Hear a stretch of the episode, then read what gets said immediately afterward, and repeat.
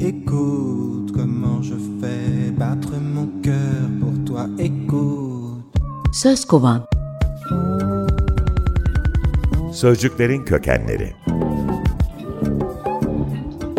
Hazırlayan ve sunan Hatice Örün. Escucha corazón, mi corazón latir por ti. El latido de mi corazón para ti. Écoute. İsim şehir oynuyoruz, sözcükleri kovalıyoruz. Ş harfine geldik. Seçtiğim isim Şevket. Önce Şevki'den farkını, sonra da Enginar'la akrabalığını anlatacağım. Şevket Arapça bir isim. Şın, vav, kef kökünden geliyor. Dikenini batırmak, delmek, acıtmak demek. Altında iki fiil, beş sözcük ve sözcük grubu var. Fiillerin ikisi de diken ya da arının yaptığı gibi iğne batırma üzerine. Şevket diye Arapça eril isim yok. Şevke var. Sonunda sessiz dişil eki kapalı T olan.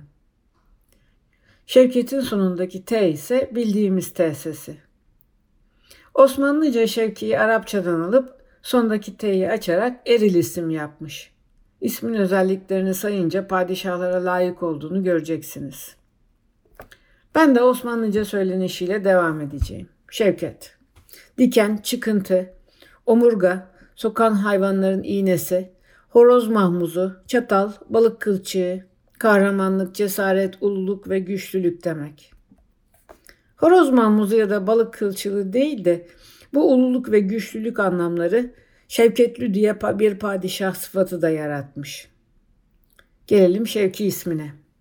Şevki, Şın vav kaf kökünden gelen bir isim ve Şevket'in tam tersine memnun etmek, eğlendirmek, can atmak, arzu etmek, özlemek demek. Şevk sözcüğü Türkçe'de anlam değişikliğine uğrayıp ışık parlaklık demek olan şavk olmuş. Şair Şavkar Altıner, Kuzeyde bir Adadan kitabında Chaucer'dan Larkin'a 50 İngiliz şairinden 50 şiir çevirerek 600 yılı aydınlatıp Türkçe'ye taşımış.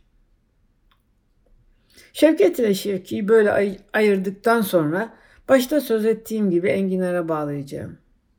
Enginar'ın Arapçası Ardı Şevki yani yer dikeni. Bu tanımı 20 yıl önce okuduğumda kitabın sayfasını kulak yapmıştım. Nedeni Şevket ile Şevki'nin farkını bilmediğim için bunu ardından şevk veren sanıp kuşkonmaz gibi uydurma bir sözcük olduğunu düşünmem. Neyse ki Enginar'ın isminin hikayesi benim hatamdan daha beter. Enginar'ı İspanya üzerinden Araplar Avrupa'ya tanıtmış. Arapça ardışek, Fransızca artichaut olmuş. 15. yüzyılda Avrupalı bahçıvanların emek ve sabrıyla etli kısmı çay tabağı büyüklüğünde enginarlar üretilmiş. Enginar tekrar Arapçaya girdiğinde Fransızca ismini tercih edip harşuf olmuş. Böylece aslını inkar eden haramzade deyiminin yalnızca insanlar için değil, bitkiler için de olduğunu görmüş olduk. Yarın ardından şevk veren bir üzüm cinsi.